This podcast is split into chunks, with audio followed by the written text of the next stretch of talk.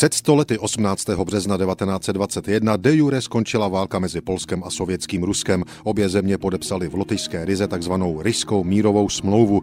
Byl to konec války, která začala v únoru 1919. Poláci i ruští bolševici do ní šli každý se svým cílem. Polsko, které získalo nezávislost teprve nedávno v listopadu 1918, chtělo využít ruské občanské války a znovu získat svá stará území v části Ukrajiny a Běloruska. Bolševici chtěli postupem směrem na západ získat získat území pro šíření své revoluce dál do Evropy. V první fázi měla navrh rudá armáda, která se dostala až k Varšavě. Tam se v srpnu 1920 odehrál válečný obrat, kterému Poláci dodnes říkají zázrak na Vysle. O měsíc později po bitvě u Němenu už polská armáda rudou armádu doslova hnala na východ. Bolševici byli blízko kolapsu a to je donutilo požádat o mírové jednání. Polsko nakonec souhlasilo, jeho armáda byla také na pokraji vyčerpání, polská vláda řešila i celou řadu jiných zásadních problémů a k míru s Ruskem ji tlačila také společnost národů.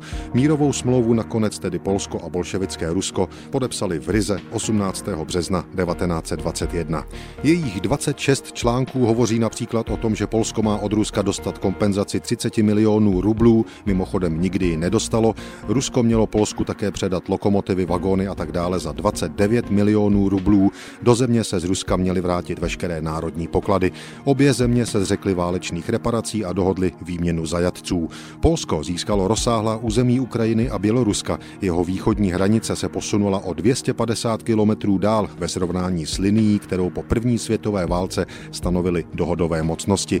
Šlo o území, na kterých Poláci tvořili více než 30% obyvatelstva. Katastrofu to znamenalo pro Ukrajinu a Bělorusko, jejichž území si tak rozdělilo Polsko a sovětské Rusko. Následné napětí zejména mezi Ukrajinci a Poláky se pak projevilo na začátku 40. let strašlivými etnickými masakry na dotčených územích. Etničtí Poláci na ruské straně hranice se ale stali zejména oběťmi stalinských čistek ve 30. letech. Bylo jich povražděno na 100 tisíc a většinu přeživších čekala deportace do Kazachstánu a na Sibiř. 18. března 1921 ale tohle při podpisu Ryšského míru asi nikdo nepředpokládal. Smlouva stabilizovala vztahy mezi Polskem a Ruskem na dalších 20 let. Problém hranic a samotné existence Polska pak otevřela smlouva Ribbentrop-Molotov v srpnu 1939 a také vypuknutí druhé světové války. Rusko se s pomocí nacistického Německa do Polska na čas vrátilo. thank you